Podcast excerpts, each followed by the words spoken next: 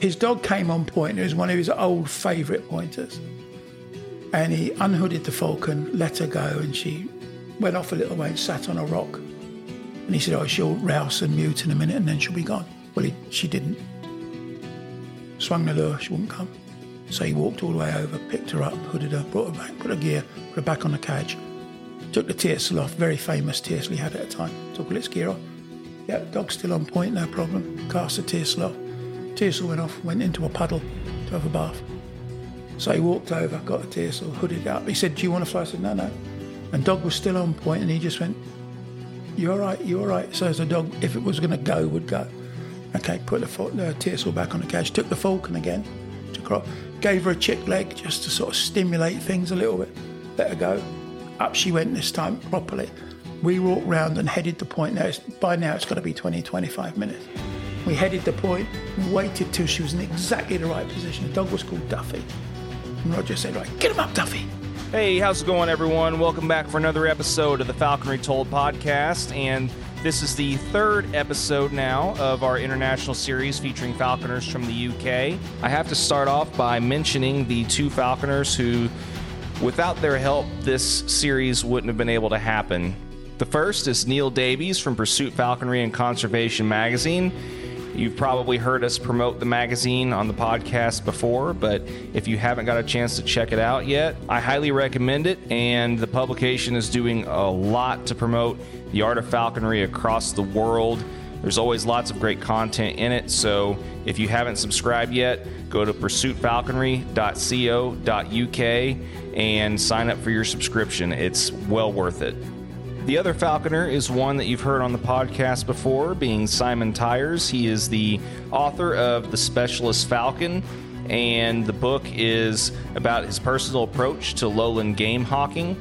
It's been described as being one of the best modern books of our era by a lot of falconers and is well worth the read. I found this book to be very informative and very enjoyable, and so I highly recommend that you go to thespecialistfalcon.com and pick up a copy, and you can even have the copy signed by Simon as well. So, thank you again very, very much, Neil and Simon, for bringing me over and allowing me to help all these falconers from the UK have a voice and share their stories and experiences with the world. I hope you, the listeners, enjoy the series a lot and get something out of it. And thank you very much for all of your continued support and for listening.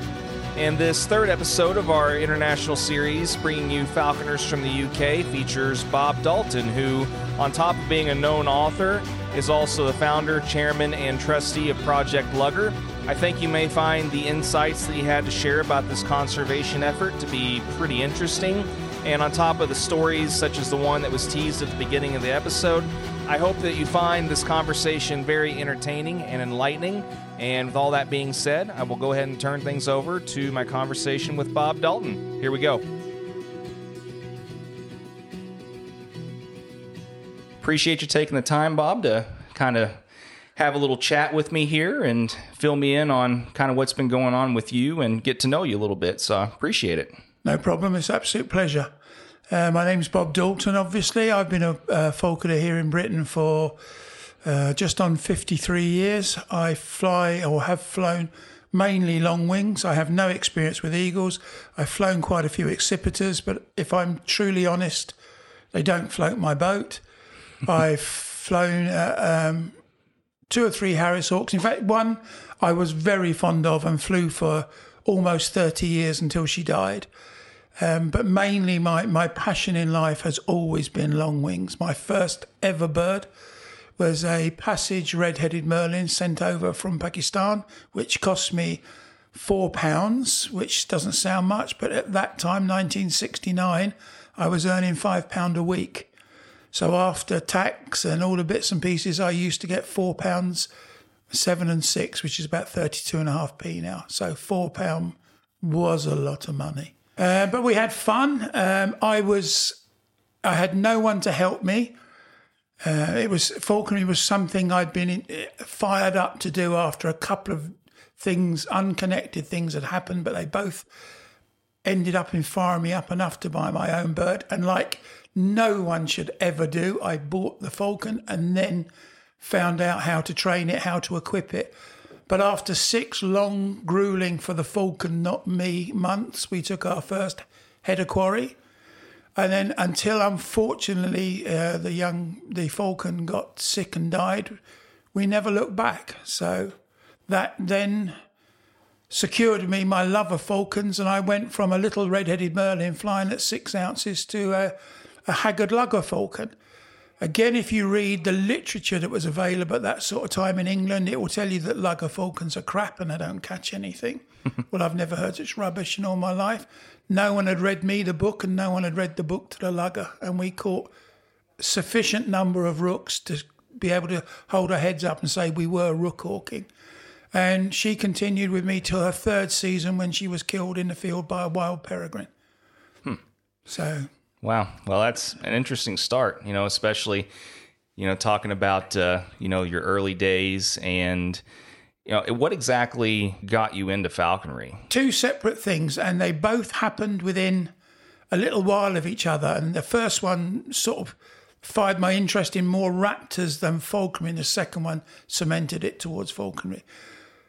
My uncle, who used to work abroad, I, I, had my mother was one of six children, so I had three uncles on her side of the family. One was a jeweler, one was in the merchant navy, and the other one was always a bit of a dark sheep of the family. and when I was a youngster, he gave me a present for my birthday, and it was a leather thing with straps and buckles. And I said to him, "It's very nice. What is it?" And he said, "Your mother says you're an intelligent boy. Find out." and just by pure coincidence, I went on a school trip about a month later. And in the British Natural History Museum, I don't even know if they still have it, but they used to have a hunting section. And there was a hooded cheetah in the uh, part of the exhibition. And the thing my uncle had given me was a hood for a cheetah. Hmm. Now, my parents were very unreasonable. They wouldn't let me have a cheetah. but I did read up on falconry because in the same exhibition were hooded falcons. And again, quite rightly, they wouldn't let me have one until I was older and, and actually left home. And that was my red headed Merlin. So it was two things gelling together that sort of fired me up and made me determined to be, become a falconer. Awesome. Yeah. I mean, I can honestly say this is probably a first in that I don't think I've met anyone yet who's first or one of their first couple birds was a was a redheaded it's a redheaded falcon redheaded merlin however you want to call it but well of course when you're um, totally ignorant because you are a complete beginner you don't appreciate what you've got. It's you know and of course whatever it does you think that must be the norm. Mm. but it, obviously it had to be a, a tremendously tolerant falcon because it put up with my inept handling and my i'm sure many many mistakes. But we did go on to catch a great many starlings don't think we worried the southeast of England's population in general, but we worried a few little pockets of it. well, fair enough. I mean, in your experience then, because I've always I haven't talked to too many people that have that have flown those birds, and out of just I mean curiosity and and your experience, what has been the main difference? I mean, have you flown other just Merlins, just yes, and stuff. Flown too? a lot of Merlins. Yeah. So I mean, what what do you think has been the main difference between those? This is kind of a a little bit of a of a side question, but I have always been very intrigued by by the redheaded Merlins, and I, I think, um, to be honest, I think the name Merlin is a total misleading one. The other people, some people call them redneck falcons, some people call them you know red-naped falcons, etc. Mm, right. Um, but I think in in the way they hunt, particularly in the wild, having seen them in the wild in Pakistan and India, I think that they're far more an Asian aplomado falcon. The sexual dimorphism is not so great, but the hunting styles are very similar. I.e., the males are chivier, the females are a little bit higher up, hanging back to grab whatever is flush. They, I've seen wild aplomados hunting in pairs in Brazil and Peru and I've seen, as I say, wild redheads in Pakistan, and they rem- their tactics in the wild reminded me of each other very much. Hmm. Yeah, I've um, I've not really ever heard that analogy either, but that's kind of interesting. I mean, it makes sense. I, I bred aplomados for many. I was one of the first people in England uh, to continually fly them at quarry. And I used to actually, in the early, now they're sort of de rigueur and people really rate them. But when I first started flying them here, I used to get all the jokes about who's a pretty boy then because of the fantastic colours and everything. and then when people actually would come out and see one fly, then that tended to silence them a little bit. So I flew, I flew them for quite a few years, and I, I bred. In fact, I wrote a book on flying them, so mm. they really impressed me. And red-headed merlins are, are, are quite similar, quite similar. That's very interesting. Yeah, like I said, I've not I've not really heard that analogy before, but I've also not talked to many people that's flown both species, so that's, that's an interesting insight for sure. Um, so, like as far as the experience with with the Aplomados, and I mean, what what's been your favorite long wing to fly? Your favorite species? So there, far? there are only peregrines. Everything else are a toys on the sideline. fair enough. Fair enough. I've, fl- I've flown Jers, prairies. The only falcon I'd really like to fly that I haven't uh, is a Taita. Um, I haven't flown in New Zealand, but I have no desire to do so either. Uh, I'm not deriding them; they just they don't appeal to me. Right. Um, but of all the folk, falcons I've ever flown, include I've only ever had one Haggard Jerkin, one Passage Jer. All the rest have been uh, domestically produced Jers but nothing beats a peregrine. Per- peregrine was designed for use by man. Hmm. It's it's the ubiquitous falconry tool. Hmm. Okay. And the day that a peregrine doesn't excite me, you can screw the lid down on my coffin. well, I mean, normally people always end up finding that one thing. I mean, I've got friends that are the opposite of us because I'm not a big accipiter guy either. Uh, but I've got some friends that literally, I'm pretty sure that if they aren't able to fly goshawks anymore for some reason, they probably will just stop. Uh, know, the, the difference is, I think, with a lot of people is they don't, if you don't mind me saying so, this is a generalization across all countries. People don't have liberal minds. Mm. Now, I've had flown goshawks, and I like to think one of the ones I flew was exceptionally good. I love sparrowhawks. I love to go and see other people fly sparrowhawks. But they don't float my boat enough to put up with their tantrums, especially as I myself am getting older. I can't, a goshawk sulking up a tree, I would leave it and go and take up chess or something. But I, I can understand the passion. I really can. Mm. What I can't understand is people's closed minds who if you talk to someone who flies a red tail, it's not my thing, but I'd still like to go and see it fly, see it hunt, and I appreciate what it does. But someone who just closes their mind, no, I'm not going to go and watch that because I don't like X, then you, you need to get a bit of a life, really. yeah, I mean, we all are, are pretty. I mean, the guys that that are in my group that I hunt with consistently at home, and we all support each other, beat brush for each other regardless. And even though like a couple of my friends just absolutely hate Harris, like hate watching Harris Hawks fly and stuff, they, I mean, it's part of the group. Just what you do for each other and so on and so forth. Well, yeah, I, I mean, I'm 72 years old now, and I happily go and beat hedgerows with a stick for my friend Sparrowhawk mm-hmm. because I want to see the Sparrowhawk fly. Yeah. I curse and swear at him at the end of the day because I'm tired, but I still I'm still happy to go. I, and what if I just one of the things about modern falconry that really upsets me is we just spoke then about peregrines or whatever it happens to be, goshawk, whatever it is that floats your boat. Mm-hmm. When I was uh, be about fourteen, I suppose, I spent the entire day on three different trains getting to someone's house. So for twenty minutes I could look at a train peregrine on a block, not see it fly, but just see a train one in the flesh, and then spent the rest of the day on three different trains and a big walk getting home. Now I talk to some younger people and I say, What you find? And they'll say, Only a peregrine. Well, if you think it's only a peregrine, go and do something else. Leave the peregrine to someone who wants to fly it. Mm-hmm. And I feel this, whether it's a goshawk, a red tail, a harris, or whatever it is, give it your heart and soul. If you don't, go and do something else. Totally understand. Yeah, I mean, it's it. If it's not fun, then why are you doing it? Exactly. Yeah, for sure. So, going back to the beginning, still, what do you think were some of the most important and, and hard lessons that you kind of had to teach yourself, I guess, or learn the hard way? I think probably the the lesson I learnt most from being young probably didn't reflect on it till slightly later. I didn't know enough to appreciate what I was learning.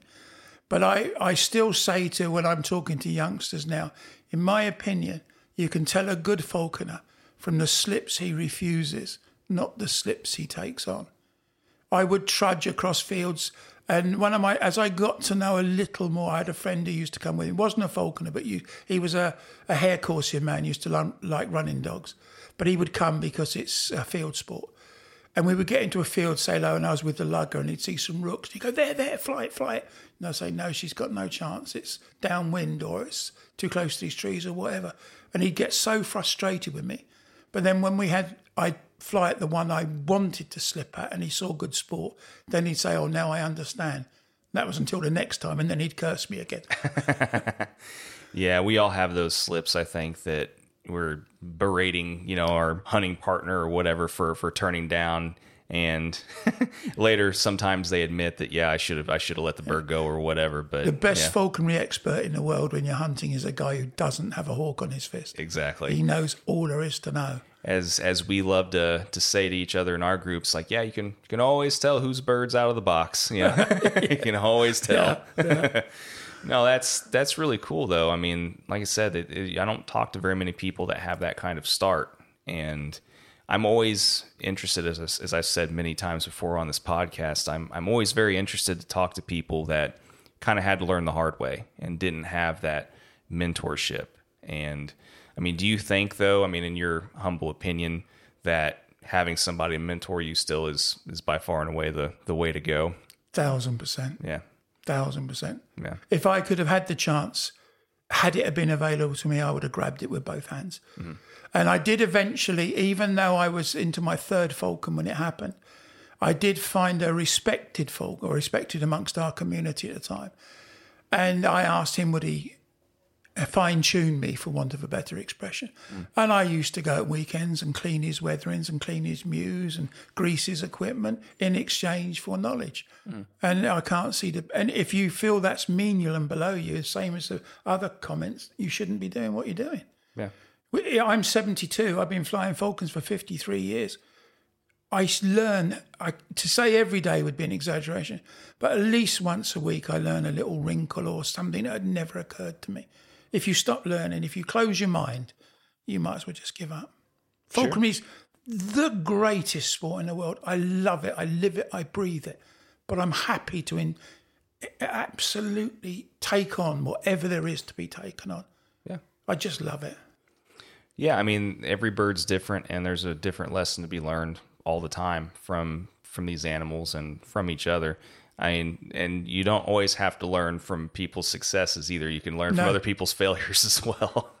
well so. I, I, can teach a few people with those. we all we all have them, and you you haven't been doing this either right or doing this long enough if you haven't failed to some degree. You know, so I yeah, there's you don't really learn from the uh, all the successes, as they say. No. You definitely learn from the from the failures. You have to take the good with the bad, and Sure. Extrapolate what's the the good thing. Like I said, it's it's one of those things that you have to continue to be open minded. I agree. And I mean, out of curiosity though, what at, at what point did you say, okay, I have knowledge that I want to share, or I want to be self-loathing enough to to take on the venture of writing books and, and do all that kind of stuff. Like if I, te- if I tell you how I ever came to be an author for falconry, you won't believe me. well, let's I, hear it. There used to be in this country. It's it's it's been absorbed and changed now, and it's it's appeared in so many guises. But way way back, I'm talking now, way back. There was a weekly magazine, and it was called Countryman's Weekly, and it was mainly for the uh, rough shooting and um, dogging fraternity, people who went not dogging in that way, but dogging um, on shoots, picking up pheasants, things like that. And it used to have, on a quite regular basis, a falconry page. So I used to buy it, obviously, for that reason. And I was sitting reading it one evening, or devouring it. I didn't read it, I used to devour it. And I won't use all the words I was using, but having finished reading this article, I was just repeatedly using bad language and saying what rubbish this was. and my wife said to me, What on earth are you going on about? I said, This article, it's a thousand words to say something that would be two sentences would be too many words. and it, she said, I don't think I did, but because she's a woman, so she's right. she kept on and on and, and said, well, in the end, she said, if you can bloody well do better, write something yourself. And at the time, I was training a prairie falcon that four different falconers had had and had given up on because she was, in their opinion, not. She wasn't nasty. She was just a prairie. And I went on and I hunted that prairie at rooks for five years with great success until one day she decided that the rooks, probably in Ireland or somewhere, were better looking and left. but what my wife said to me stung at the time. So I, uh, this was pre-computer and even word processor. So I went and bought a real cheap second-hand typewriter, and I wrote an article for this this paper and sent it in. It fully inspected, never to hear anything again. And they said if I had any more, would I send them in? So I sat and wrote another one. And then the editor got in touch and said, would I write a fortnightly column? And then it started. And then I was um, probably too much whiskey one night talking to a group of friends, and they said, "Oh, you should put this stuff in a book." So I thought, well, a book's only a series of articles, so we wrote the first book. And then I found out how much I got in royalties and how much the publisher got. So my next 11 books I published myself. Fair enough. Now that's um, I think that's a way a, lot of people get into doing things though, is someone makes that little challenge or yeah. or is just like someone gets uh, mad enough or whatever that you know well well you know what? Screw it. I, if I don't like it then I should do something about it type of well, thing. we, we have a perfect example of a way everybody's got a book in them. They say that and I'm sure it's true. There's, you're going to speak to another gentleman uh, uh, an absolute bastion of British falconry today and he's got a book out quite shortly. Now he won't mind me saying because it's public knowledge he's dyslexic. And he's good at reading, as many dyslexic people are, but he can't write well. So we gave him a tape recorder and said, just speak, just speak your book, and we will draft it for you and we'll punctuate it for you. And yeah, he's had the final read through and say and all the rest of it. But that's how we've put his book together for him. And believe me, I know it's not out yet, but I edited it and it's incredible. It's a guy who spent 28 years flying the same golden eagle. The relationship they had was incredible. But he didn't think it was at all possible to write a book. Everybody, if you want to do it, do it. Same with everything in life. You want to do it, try it.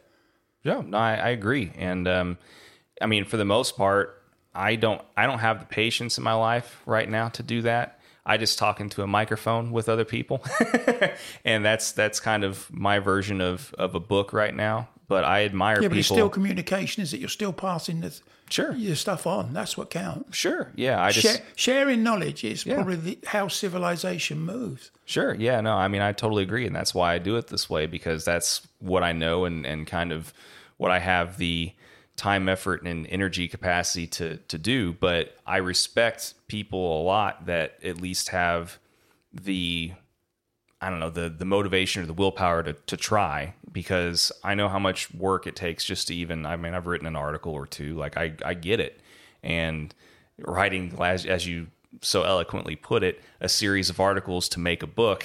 I mean that that takes a lot. It takes a lot of effort. I mean, I've got friends that have written other books and stuff too. It took them the better part of two years to write. Mm.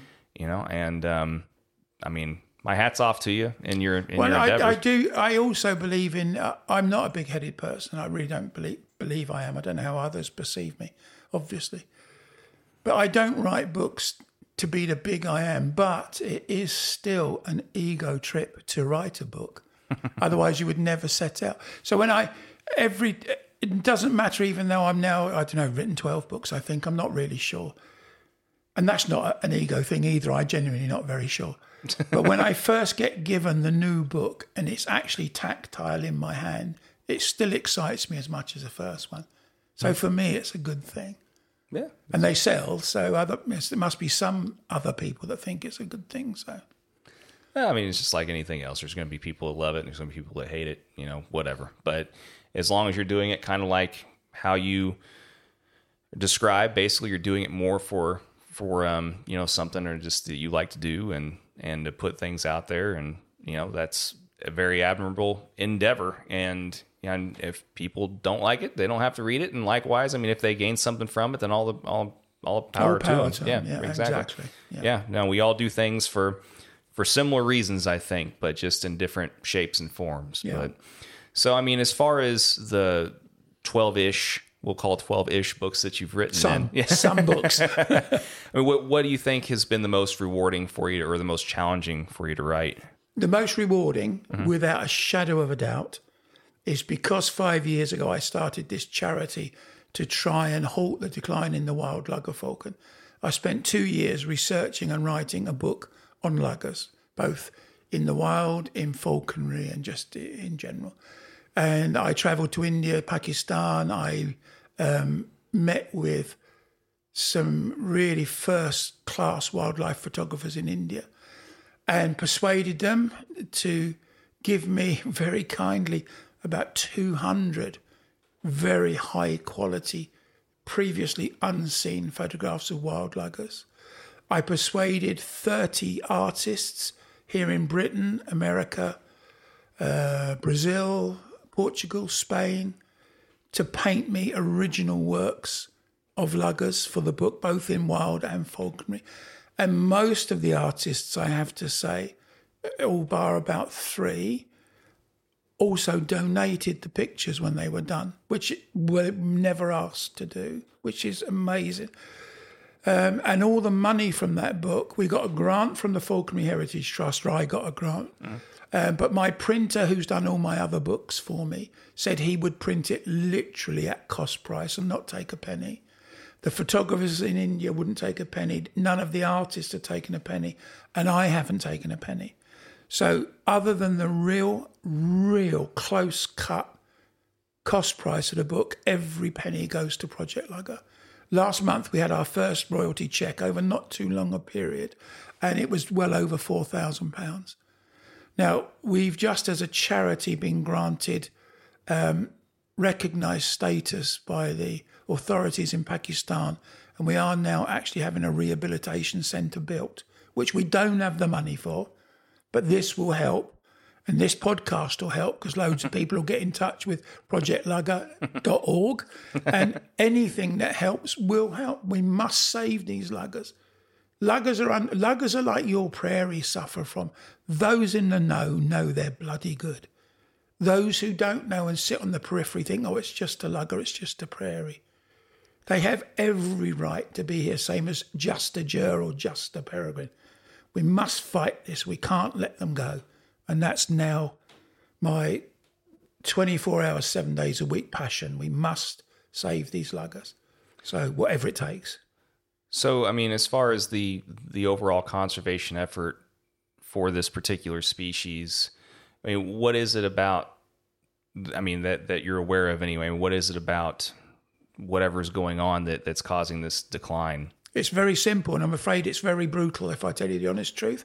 I can give you all sorts of glib answers. The ba- bottom basic line is lugger falcons are trapped in Pakistan up to 2,000 a year, and they're used as live bait for catching peregrines and sakers on the illegal, let me stress that, illegal falconry market in the UAE. It's not, I'm not knocking Arab falconers, I'm not knocking Pakistani falconers. This is the same as a Mexican selling meth in Arizona.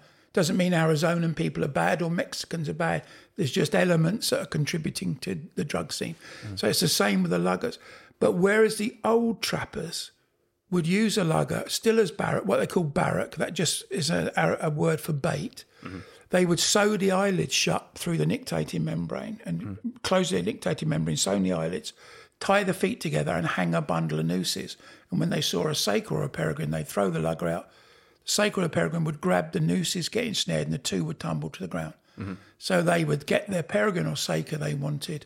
And because of their uh, religious feelings, they would then undo all the eyelids and everything lugger and let it go because it had served its purpose.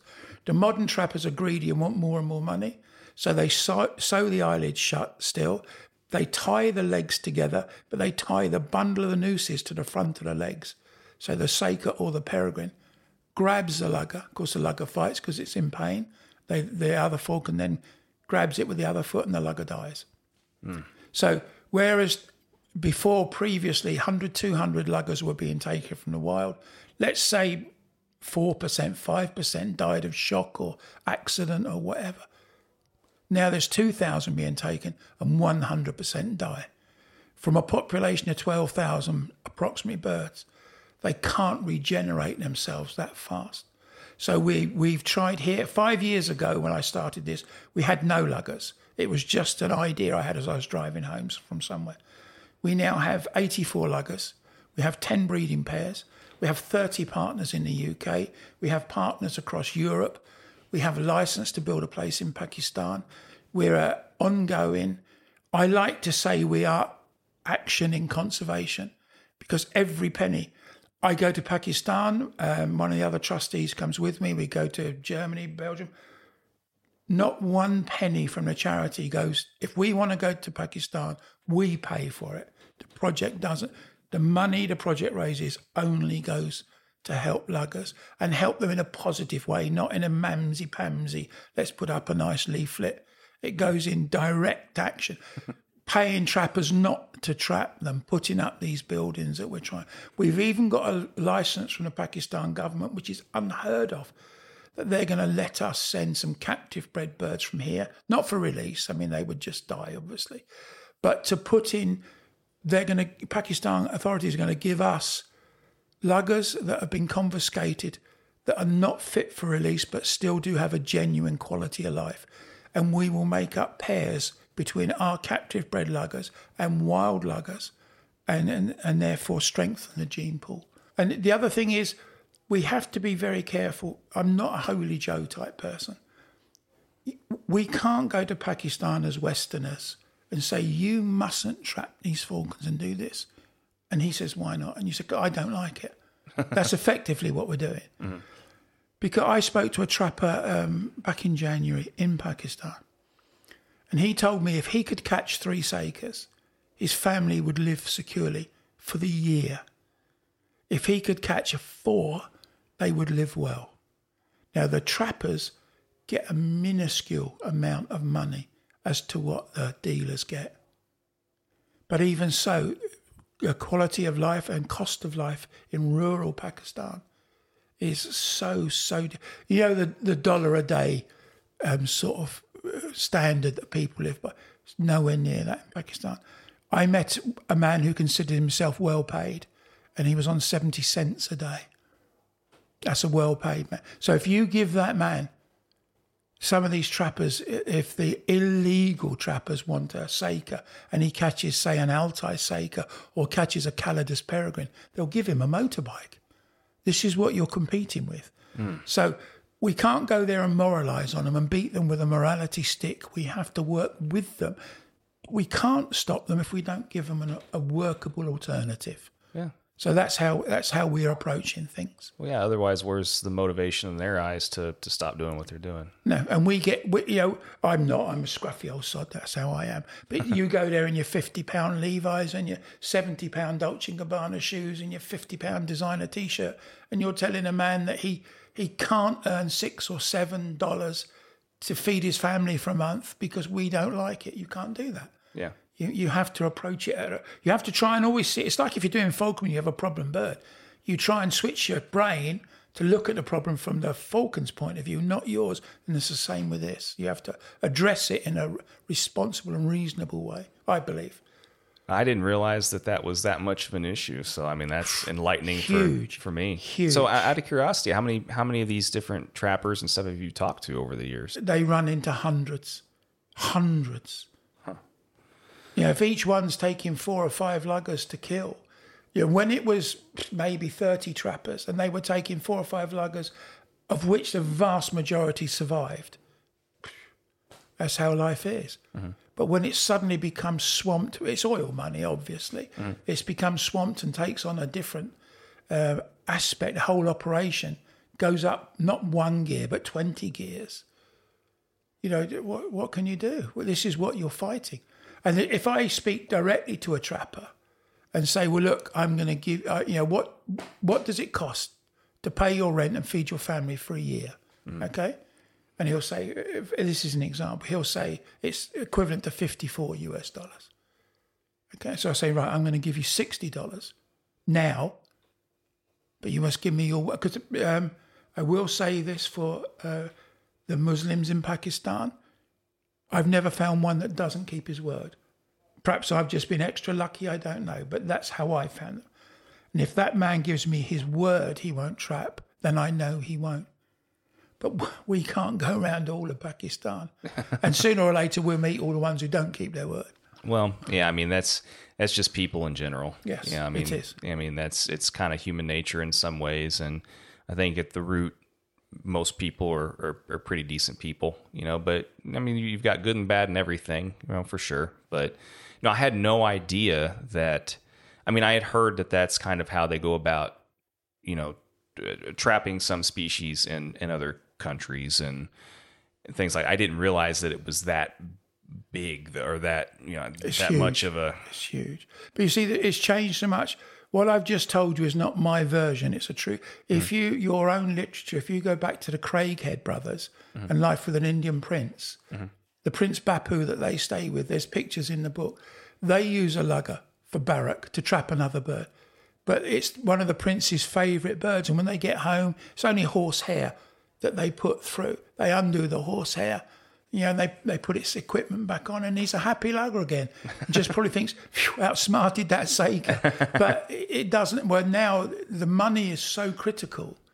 They would rather kill the lugger, but know they've got the Saker than risk it not actually getting caught properly. that's mind blowing. It, the, the effect is devastating. Jeez. No, I had like, and I also had no idea that the overall population numbers have gotten that low. They've gone from over 100,000 to around approximately 12,000 in 40 years.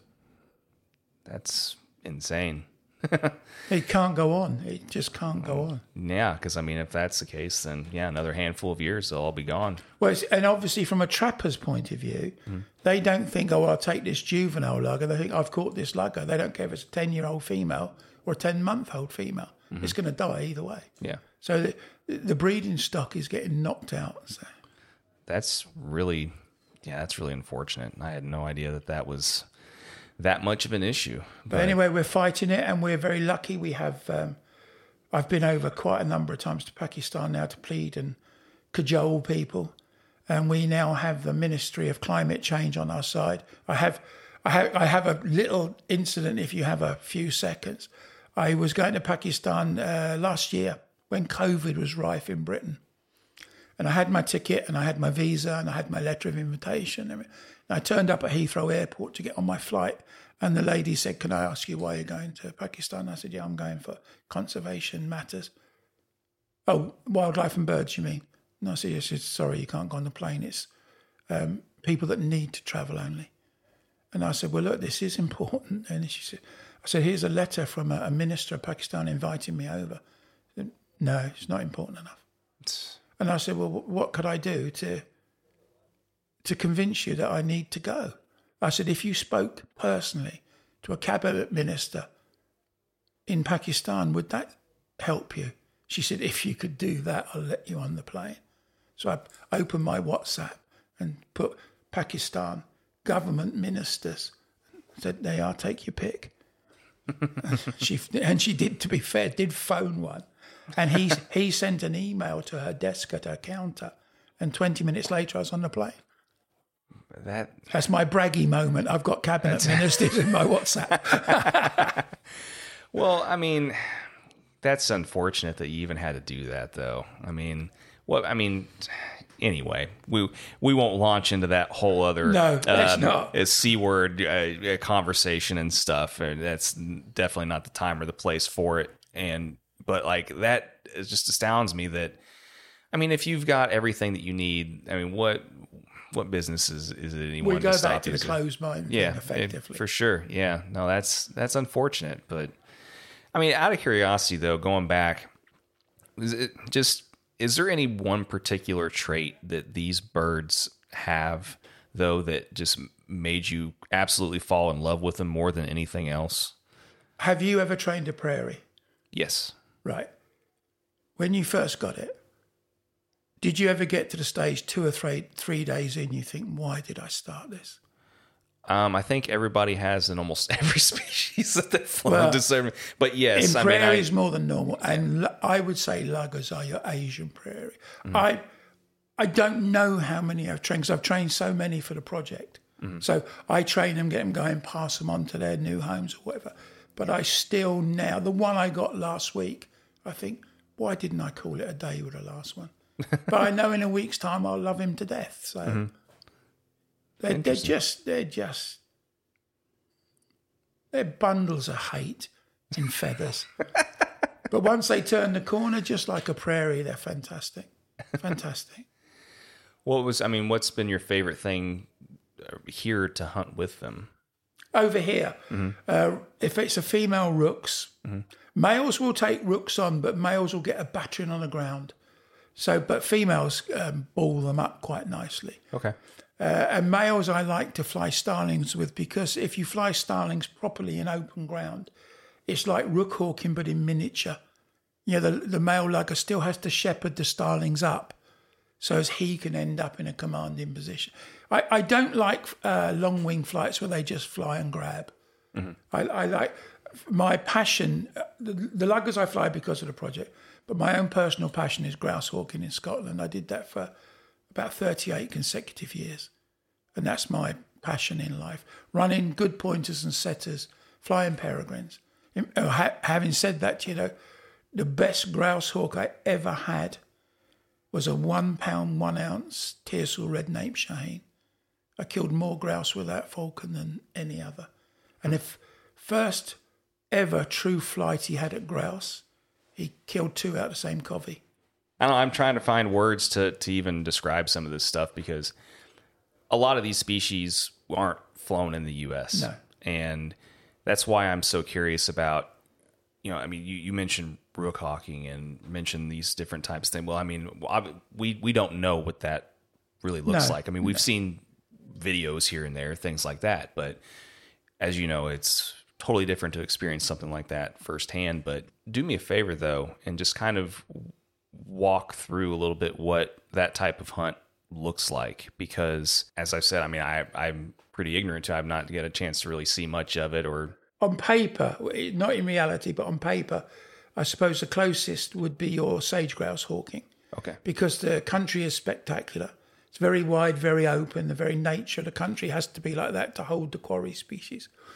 Ours is not quite so open. Obviously, you could probably fit Britain in Wyoming or something. We're so small. but uh, the more, I mean, the more I used to hunt was around about uh, forty thousand acres, probably of which eight, ten thousand was unhawkable, realistically. But there were lots of flats and gently rolling hills and things. Um, because of the nature, it's moorland and it's up north. There's always winds. It's just whether it's a stiff wind, really stiff wind, or bloody gale is the sort of difference. Um, so it tests peregrines to the utmost. It tests good hunting dogs. So pointers and setters have to work, not just amble along. It's exactly the same as your sage. I've been sage grouse hawking many times, and I, I, really, I really like it um, because the dog works the same. The falcon must work equally as hard to be in a commanding position. I mean, I'm very lucky. I've been with Ed Pitcher and Steve Chindgren and um, what Steve Martin and people like that. So I've seen good people. Um, but grouse hawking is just if you kill a grouse with a falcon, it's just like can't explain it. I, I don't want to say on your podcast exactly how it makes me feel, but it does make me feel like that.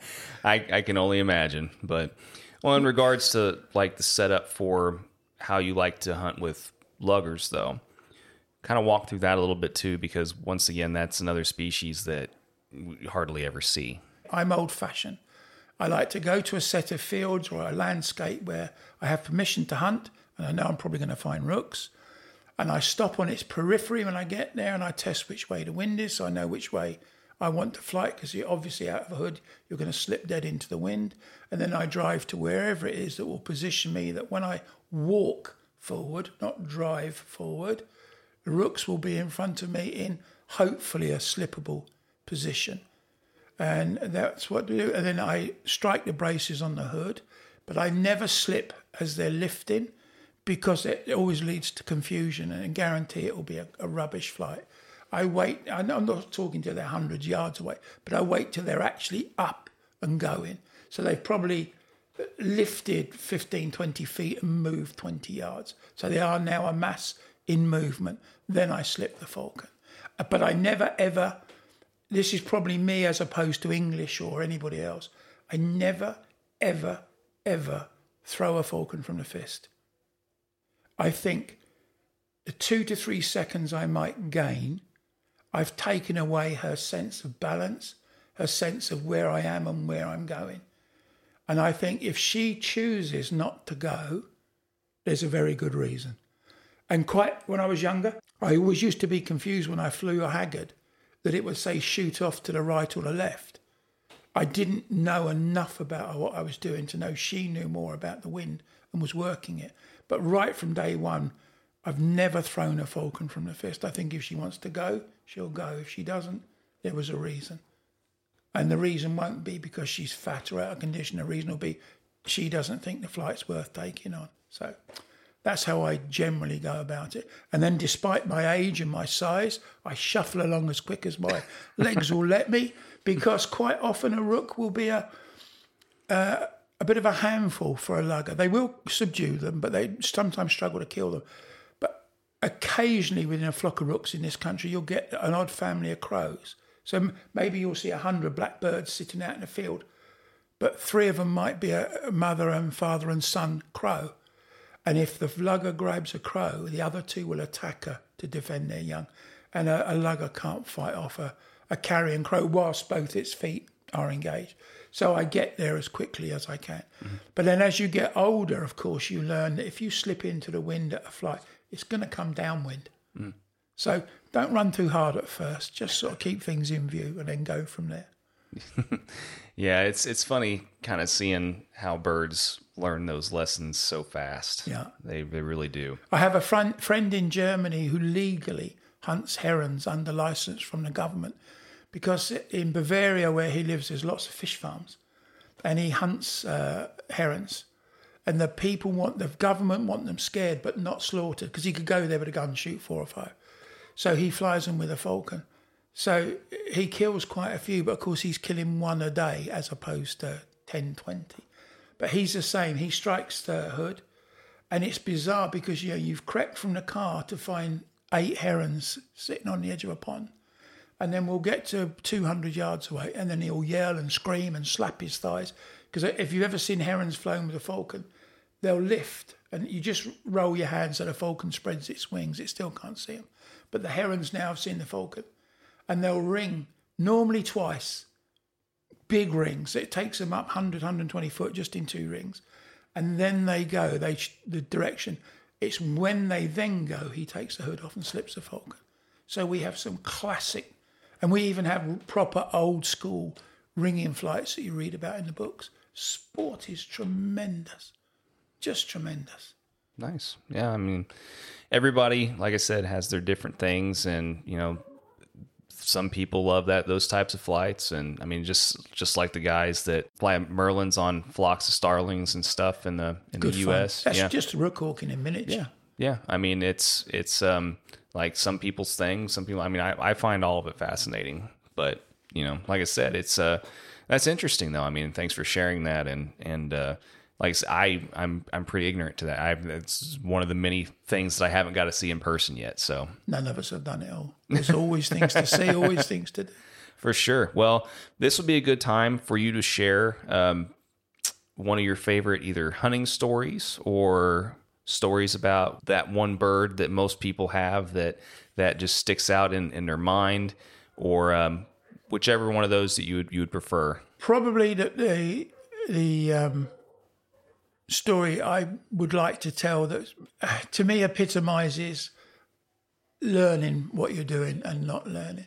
Many years ago, I went on a grouse moor with a friend, and it was I I never hunt grouse myself till September. We're legally allowed to hunt them from August the twelfth, the glorious twelfth we call it. But there's so many young grouse still around. It's it's just killing for the sake of killing. If you've got a, a young bird that needs entering, perhaps you could justify it to yourself. But I don't hunt till September, and normally second week, not first week. But anyway, I went with a friend to a moor, and he had a, a massive, and it was massive, gerfalcon, and I had my little 17 ounce Shaheen. I'd just taken it up for some exercise. and I we walked onto the moor and I said, Oh, we'll have to come off and come back tomorrow. And he said to me, Why is that? I said, Look over there. There's a pair of Arctic skuas and they're going down onto the moorland and lifting up. So I said, They've obviously got a nest. I said, They'll be ferocious if we uh, attempt to fly a falcon here. And the guy said, Do you know how much this gerfalcon weighs? I said, I still wouldn't, if it was me, I wouldn't fly. I wouldn't fly if it was a golden eagle, not with Arctic skuas. And he said, The day I have to worry about Arctic skuas will be the day I give up. I Took the hood off, cast the falcon off because he's not a believer in me, like me. Anyway, the falcon had gone 100 yards and it was on its back in the heather screaming with two Arctic skuas stooping at it. So, because I'm one of those people who's full of sympathy and empathy, and I do love fellow human beings, I said, Is this the day you give up then? yeah, that's um, that's kind of the compassion and empathy that our group has too. if I could tell you one very quick story, a, a, story I love. I was hawking many years ago with a man I loved dearly. Uh, it's such a shame he's gone. He was such a proper gentleman. I was hawking with Roger Upton, hawking grouse in Scotland. And there were a couple of other, I think David Frank from Western Sporting was there. Anyway, we were hawking grouse. And it was the first day of the season, and like many old falconers with grouse hawks have done, that's all they ever do. We don't actually retrain them. We just cut their weight down a little bit, take them out of the aviary, put the gear on, and go and fly them because you're in open moorland. Anyway, I had two falcons with him. I'll be brief and he his dog came on point. It was one of his old favourite pointers, and he unhooded the falcon, let her go, and she went off a little way and sat on a rock. And he said, "Oh, she'll rouse and mute in a minute, and then she'll be gone." Well, he, she didn't. Swung the lure, she wouldn't come. So he walked all the way over, picked her up, hooded her, brought her back, put her gear, put her back on the cage, took the tiercel off, very famous tiercel he had at the time, took all its gear off. Yep, dog's still on point, no problem cast a tiercel off. Tiercel went off, went into a puddle to have a bath. So he walked over, got the tiercel, hooded up. He said, Do you want to fly? I said, No, no. And dog was still on point, and he just went, You're all right, you're all right. So the dog, if it was going to go, would go. Okay, put the, the tiercel back on the cage, took the falcon again, took her off, gave her a chick leg just to sort of stimulate things a little bit, let her go. Up she went this time properly. We walked round and headed the point. Now, by now, it's got to be 20, 25 minutes. We headed the point. We waited till she was in exactly the right position. The dog was called Duffy. And Roger said, Right, get him up, Duffy. And Duffy just sort of looked at him and wandered off. Now, you and I would curse and swear and, oh my God. And he just looked at Duffy and said, Duffy, old friend, you lied to me. That's my favourite Hawking story. and that, to me, was the ethos of the man. It, everything was just a gentle enjoyment of life. No need to curse and swear. Dog didn't deserve it. Didn't do any good anyway. So lovely, lovely man. That's funny. Yeah, we all have those moments where you know those little mishaps and stuff. Yeah. So that's that's kind of what makes everything.